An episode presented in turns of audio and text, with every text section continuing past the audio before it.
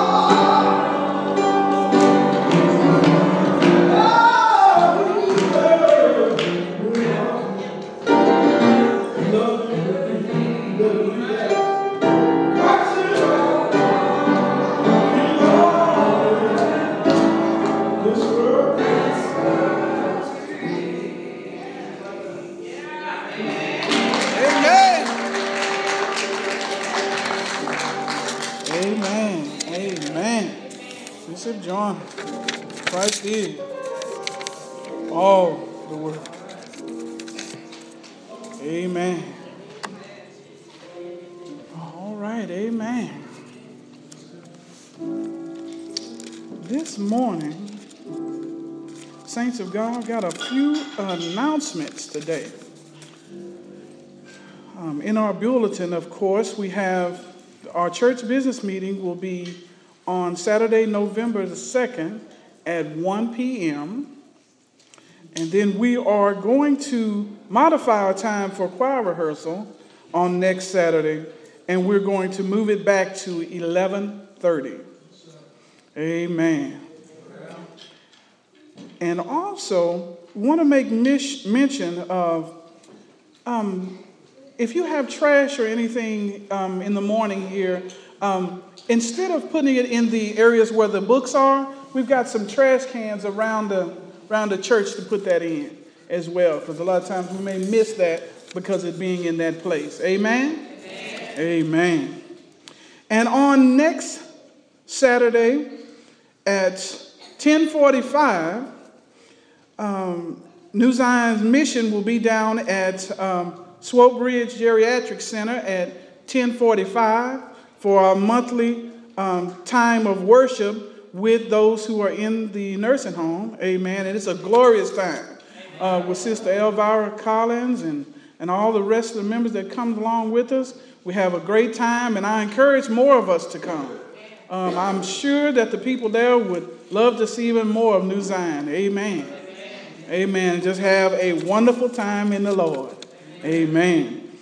And also want to make mention that uh, on second Sunday at three o'clock, um, Pastor Nichols and the church Mount Horeb will be our guests at 3 p.m. Amen. Amen. Amen. And I believe that's the usher's anniversary. Amen. Praise the Lord. Amen. I think that's it for our announcements. Amen. All right. Is, is everyone ready for the word? Amen. Amen. Well, let us go to the epistle, to the first epistle to the Corinthians, chapter 13. And we'll be at verse 5. The first epistle to the Corinthians, chapter 13, starting at verse 5.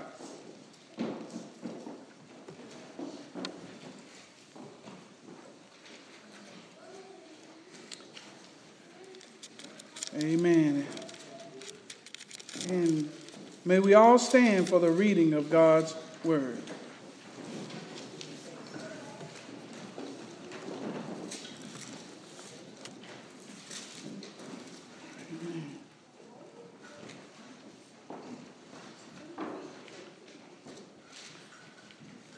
Amen. The first epistle to the Corinthians, chapter 13, starting at verse 5.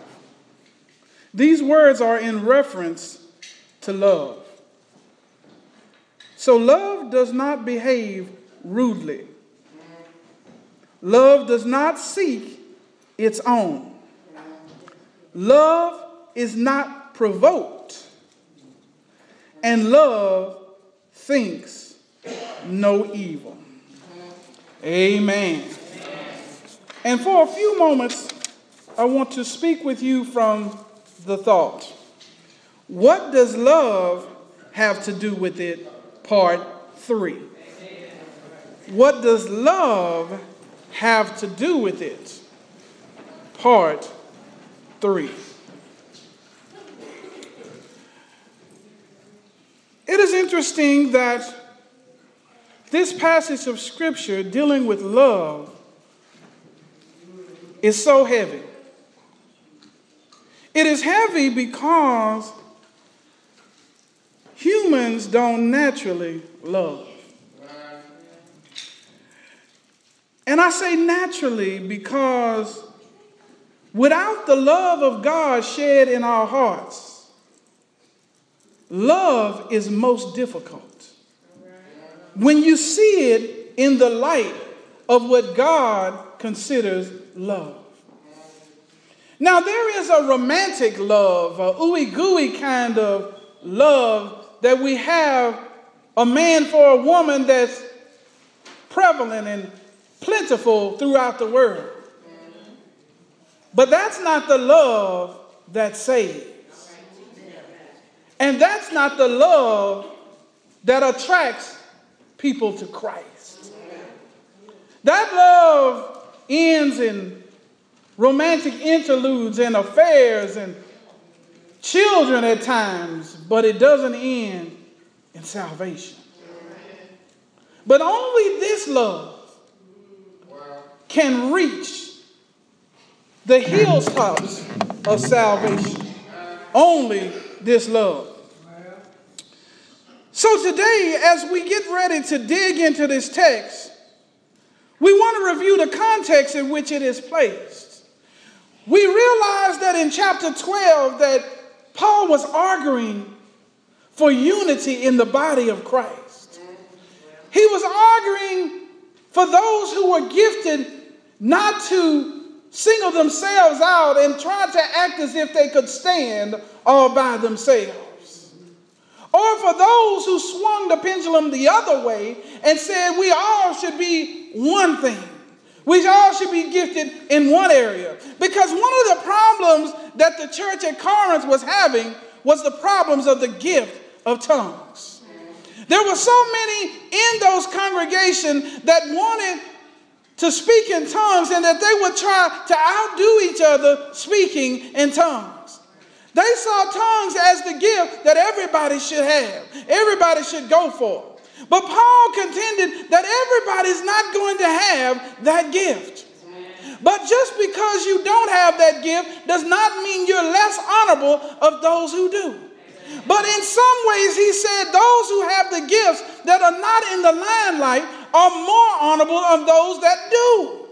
Those who are great preachers and teachers and gifts of tongues and they are oracles of God, even though they have those great gifts, that they're not more honorable than those who are, have the gift of administration and the gift of helps.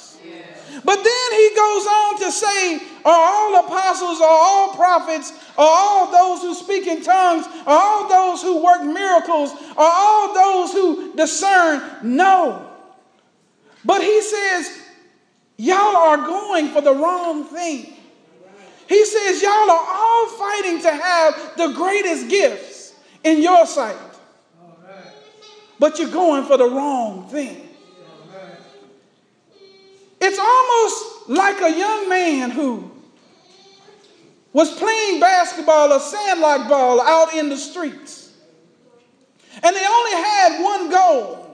And so the opponent's team and their team were both shooting in that same goal.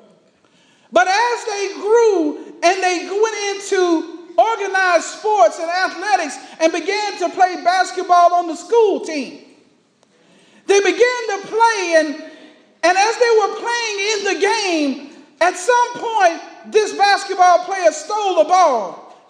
And then he went and shot the ball into the opponent's goal. He felt so good about himself because he had just made two points. But the coach screamed to him, What are you doing? He says, I'm making a basket, coach. But the coach says, It's in the wrong goal. See, that's what happens to us when we try to go after the wrong things in the family of God. We're running after gifts, but we should be running after something else. And in running after those gifts, we end up shooting in the wrong goal. Instead of scoring for the home team, we end up scoring for the opponents. Instead of scoring for our congregations and our loved ones, we end up scoring for the enemy because we have separated ourselves out of gifts. But Paul goes on to say, don't go for that, but go for a more excellent way. A more excellent way that he says is love. And Paul goes on to contend that no matter how you sacrifice, whether you give all of your goods, or whether you put your body up to be burned, if it has not love, then it's useless. Amen. So, all that we do in the church, when we sing and when we play the instruments and when we serve in financial committees and when we serve on the usher board, when we teach and take care of the children in the nursery, we can do all of that faithful but if it doesn't have love, it's meaningless. It counts for nothing. It's as if we're shooting in the wrong goal. And so today, we are continuing to look at what love really is. We're continuing to look at love is just not a noun, but it's a verb. It's an action word. Because love cannot stand just on fact, but it stands on action. We must not be just hearers of the word, but doers as well. Amen. And on last week, as we were studying verse 4, I asked that we meditate over that and try to apply it to our lives. Because I know love is a difficulty for human beings. We're always being challenged in one way or another not to love. But the Bible allows us to see that love is a commandment of God. And God does not command anything of us that we cannot do. Those of us who have been called out, who are the children of God, have someone on the inside that when we're knocked down, we can get back up. When we're put in a situation to be unloving, we can love. And it is His Holy Spirit. He on the inside is greater than He is in the world. No matter how Satan tries to set up obstacles to cause us to be unloving, there's one inside of us who gives us the power to overcome and become loving. No matter what the situation may be. And so when we look at the scriptures, it's not about head knowledge, it's not about getting a lot of facts. Sometimes we rush through scripture trying to get so much knowledge, but knowledge in itself is nothing. It's not just in the making of pudding, but it's in the eating. It's in the experience of doing it. So today we're slowing this thing down in this study and we're taking love and dissecting it. We're allowing us time to look at the words of Scripture regarding love so that we can live it. The Word of God was given to us so that we may live it, not just hear it. God has created a world for us that the only way that we can enter in is we enter in love. And so today we began to look at verse 5 and dissect the different components of love that Paul delineates in this text. First of all, it starts with the fact that love does not behave rudely. Love does not behave rudely. The idea of rude behavior in this context is the idea of forcing oneself on another. One of those very ideas from a sexual standpoint is rape. One person forces what they want on someone else who does not want it. A man forcing himself on a woman and takes intimacy from her that she doesn't want to give rudely. This here is a, a forcing of oneself. But in the context of the church, it could be as vile as rape. And it could be of wanting our own way. But love doesn't just look at our own way, but looks at what's best for somebody else. Sometimes we get our minds made up that we want things to go a certain way. And we are willing to run over our brother and sister in order to get it done. That's not love. Because in this New King James translation, it's behaving rudely, forcing oneself on another. Sometimes we even believe that which we think is right is right. We are convinced by all practical purposes that what we're doing is right and we want it so bad that we're willing to run over our brother and sister to get it. But the Bible says the essentials is unity, the non essentials are liberty.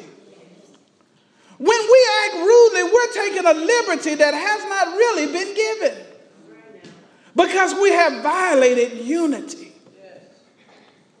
It's all about being the body of Christ. And if you are trying to get your way so much that you're hurting your brother or sister, you are in violation of love. I don't care if it does mean that it's something that you hold to be so right. If you've got to hurt your brother or sister in order to do it, then it's not love. I'm not saying that we don't confront our brothers and sisters, but I'm talking about these things that we want for ourselves that we believe is right and that does not have a basis in the word, but we run over one another trying to get it done. Sometimes worship styles becomes a place where we behave rudely. We just gotta have worship the way we want it with the certain instruments that we want to have. And anybody else who wants anything else, they're in for a fight. Some people don't like drums, some people don't like the wind, wind instruments. And so fights break out because I don't like that. And I don't think that should be in the house of God. Even though they think in all of their thoughts and mindsets that that is, and that they heard their brothers and sisters who play it, it's not with love. Sometimes we, we get ourselves in positions of doctrine and things that we believe about the word. And so instead of debating it civilly, sometimes reach points of aggression. That's what the concept of higher Calvinism is all about today. And was what was going on in Geneva under Calvin. There were people who were saying it's election or nothing else. And everybody who tried to talk about free will was burned at the stake. That's acting rudely. That's not love. Even though they felt so solid about the doctrine of the Word of God, but they killed their brothers and sisters because they disagreed. They force themselves on one another, but that's not love. So we have got to learn how to be patient with one another and not to step beyond bounds that have not been given to us. Sometimes we think we understand how ministry should be done. Sometimes we understand that which we grew up in is the only way that it needs to be done. And when we see something else, we put our mouth on it. We talk crazy about it and we tell other people that it's some kind of cult. But have we helped God by doing that? Have, do we really understand everything about God and ministry enough to cause problems with our brother because they do things a little different? Our church is a more conservative church. There are other churches that are more liberal. But just because they're liberal does not mean they're wrong. And we have to be careful because we can learn things from them and they can learn things for us. But we got to do it in love. If we're acting rudely, we'll never be able to cross the divide that will bring us together. But not only is it externally, but internally too. There are divides in here. And we've got to be careful not to create divides because we think we've got it all together. And even if we're right, Paul says in the sixth chapter of 1 Corinthians, sometimes we ought to be wronged for the right.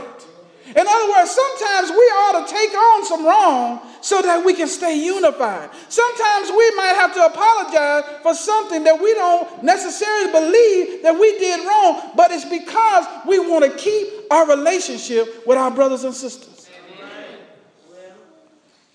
It's about loving one another. And through love, you don't know what will happen. When you show real love, the person that you feel like is in error may come out of that error because you loved them first and didn't condemn them, didn't separate from them, didn't act rudely toward them. It's all about love. Paul says, I show you a more excellent way. In this text, we see that it says that love does not seek its own. Love not seeking its own is a lot like rude behavior. Because seeking its own is saying me first. I always got to be first in line. I always got to get the first thing. I mean, after all, it's all about me. I'm seeking my own. I mean, dinner is served and I'm mad because I didn't get it fast enough. The room's not warm enough for me. I know everybody else is comfortable, but it's all about me first. So if they burn up, so be it. Because it's all about me. But is that love? No, not really. So what? The whole congregation may like a particular instrument, but I don't like it. And I've got some power around there, so I'm going to keep it from happening. Because it's all about what? Me. Me first. Forget everybody else. When I get to church, it's not about how I can help somebody else, but what's in it for me. See, what happens in the culture that we live in is we live in a me first culture. But the culture that we live is not the kingdom of God. And what we do is we allow the culture to bleed into the church and become tenants of the gospel of the kingdom, and that's wrong.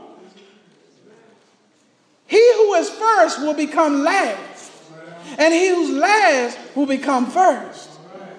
So, as loving Christians, we ought to be able to look at one another and look at opportunities in which we can let somebody else get before ourselves.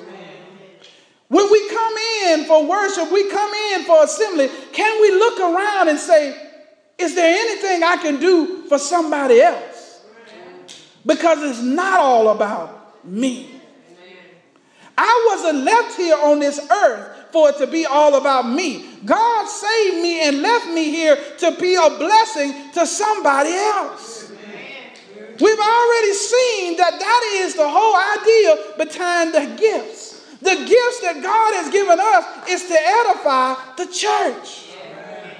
But when we get this me first mentality, the body of Christ suffers. It suffers because it's all about me. It's all about me coming and showing off my gift. It's all about me coming and getting what I think's for me. And then we have people who come to church because it's all about them and they begin to hear a message and they say, Well, this message doesn't apply to me. And they get their hats and their coats and their purses and they're out of here. Because after all, it's all about me. But I contend today to ask the question what if that word was for you to give to somebody else? And you missed it because you left, and the person who needed it was outside the door. So, what is not relevant to you, but it could be for you to get to give to somebody else? But you'll only have that mentality when it's not all about me. We have to be careful as believers to not get into this me mentality. Because it's easy, because the world is constantly saying to us what we deserve. We deserve this, and you deserve that. You deserve the new house. You deserve the fancy car. You deserve the better banking account. You deserve the better services. You deserve the better food. It's all about me. And this world caters to that because it's in us. But the church says, I deserve the latter. I deserve the lesser to give to those and give them the greater. It's not all about us, it's all about Him. And having all about Him makes it all about them. Remember early on in August when I talked about the church as being the only organization that is organized for the benefit of its non members. Remember that a lot of time because we're used to country clubs and all this other stuff that we get involved with, that we're looking for membership and its benefits. I mean, American Express talks about it all the time. It says membership has its benefits. But I'm here to contend for the church and its membership. It's all about benefit the non members. We come together and encourage ourselves and edify ourselves that we can go out into the world and tell a dark and dismal world about the truth and the good news of Jesus Christ. We go out into the world to feed the hungry. We go out into the world to help heal the sick. We go out into the world to do the things that Christ would have us to do, not for us inside, but for those outside. Those who are on the inside that are membership have already been blessed with all great things, having the Holy Spirit and have the riches of God made accessible to us. It's that we go outside and take care of those who are without. So they can become one of those who are within. But we can't do that if it's all about me. So we look at our text and we say that love is not provoked. The idea of love not being provoked is the idea that love doesn't fly off the handle.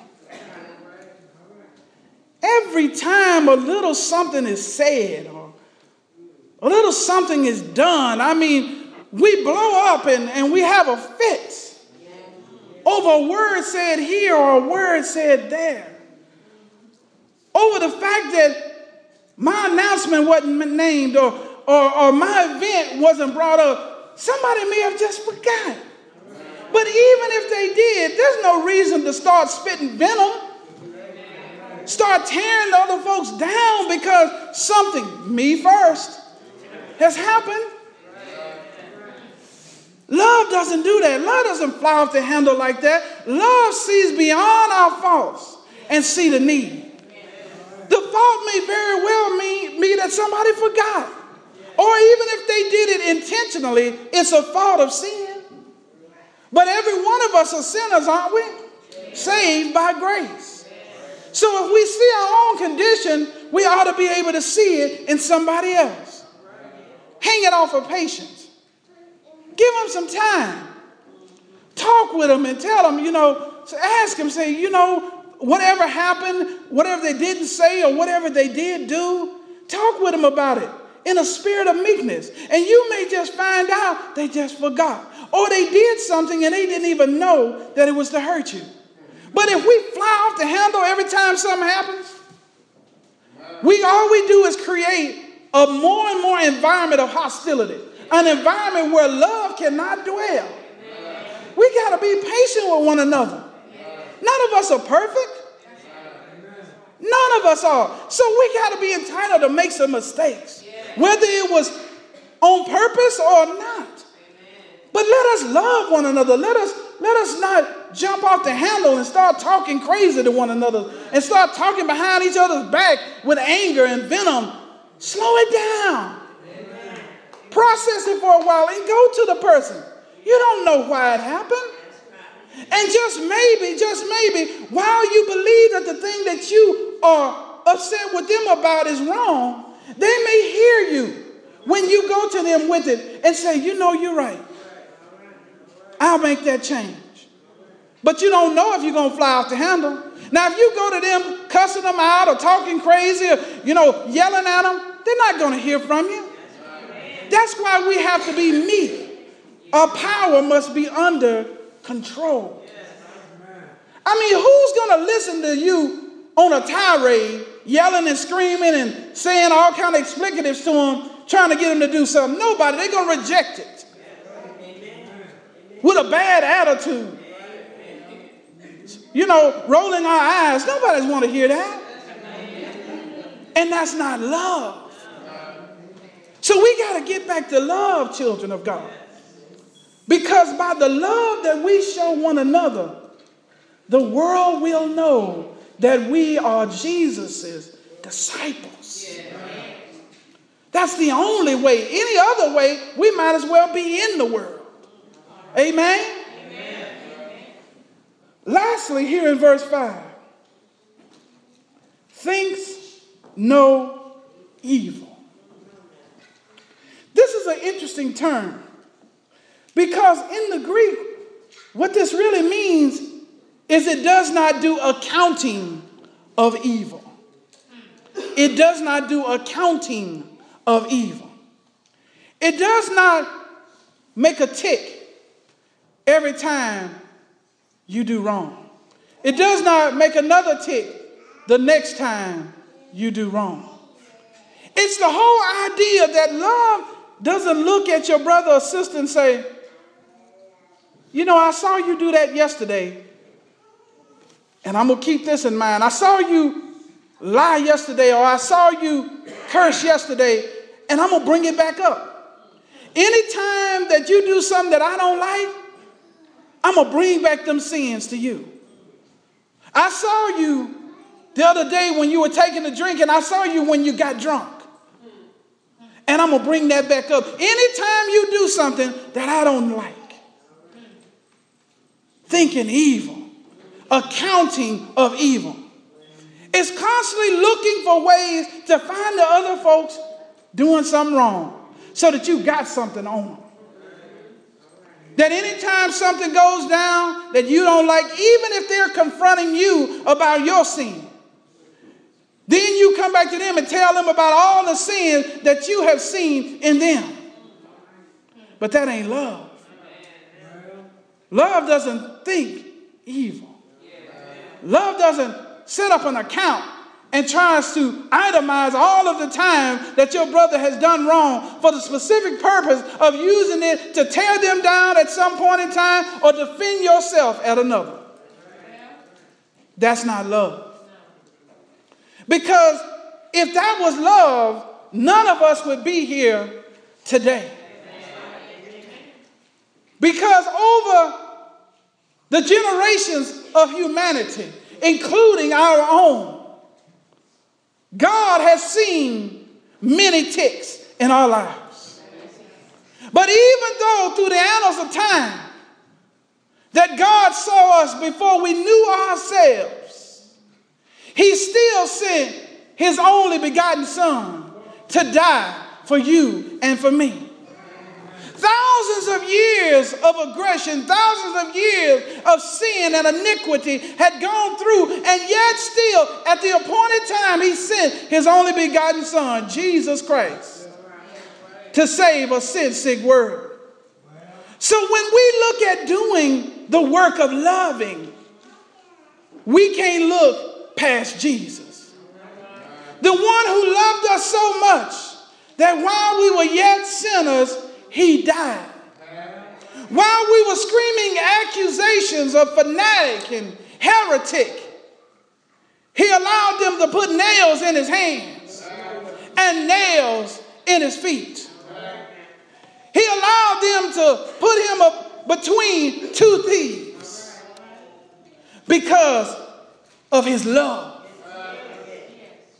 He loved us so much that they put him on that cross and he stayed on that cross from the third to the ninth hour. That's love. Because Jesus could have called a legion of angels and they would have came and taken him down and destroyed all mankind. But he didn't say a mumbling word because that's love. He didn't act rudely. He didn't seek his own because that's love. He didn't account to us all of our sins and say, You are too sinful, so I ain't gonna die for you. Because that's not love. But love kept him on the cross, regardless of the number of our sins. And he died. He died one Friday evening on outside of Jerusalem walls in a place called Golgotha. Because that's love. That's love because he gave for those who did not love him. He says, No greater love is this that one would lay down his life for a friend. But the greater love I contend is greater that he laid it down for those who were unfriendly toward him. While we were spurring accusations against him, he died. They took him off of that cross and they put him in a borrowed tomb. He was in that grave all night Friday. He was in that grave all day Saturday. He was in that grave all night Saturday night. Because that's love. That's love that he died for us. The Bible allows us to see that when he was buried, our sins were buried with him and cast as far as the east is from the west into the sea of forgetfulness because he was thinking no evil. He was not accounting our evil, but he cast it away to never be brought up again. That's love.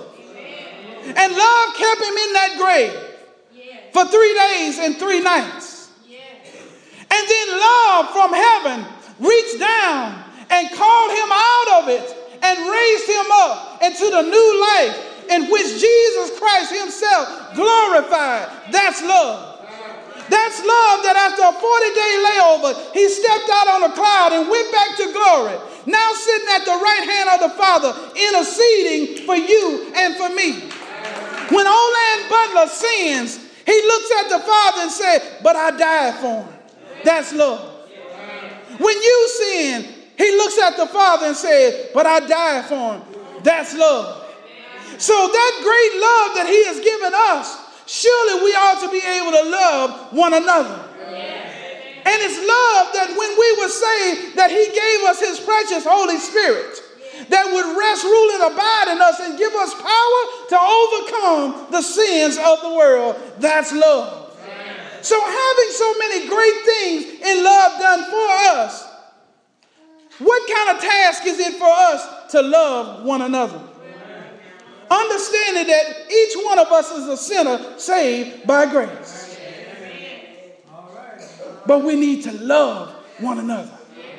Because one of these days, he's coming back for a church without spot or blemish. Who will he find faithful and love? Who will he find loving one another and loving a world? Find praying for one another and praying for those who persecute one another? Who will he find living in love? And so at this time, I open the doors of the church. If there's someone here who does not know Jesus in the pardoning of their sins and wants to experience this great love that comes from God and God alone, you can come today. You can come just as you are. You don't have to clean yourself up because God will do the cleaning in you. He loves you so much that He died for you. You can come today. He is the one. Amen. Amen. So if you don't know Him in the pardoning of your sins, you come while the blood is running warm in your veins. You come. You can come also by letter from another church or by Christian experience. You can come today. God is willing and He's able to save. He's in the saving business, He's in the love business. And He wants to show love through us. Today is the day of salvation. Why don't you come today?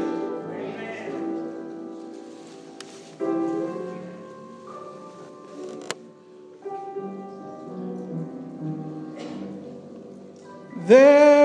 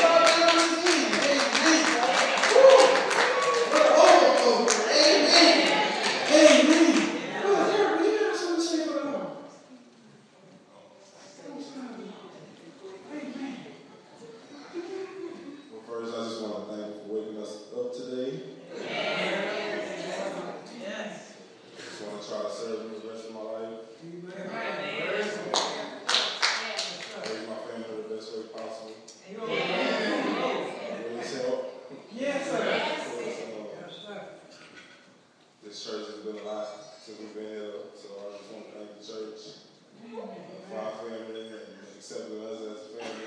Amen. Amen. So I just want to come out and I guess we're the rest of you guys. Yes, sir. We're from Louisiana, so it's a right. Yes, sir. And just here to make a difference. All right.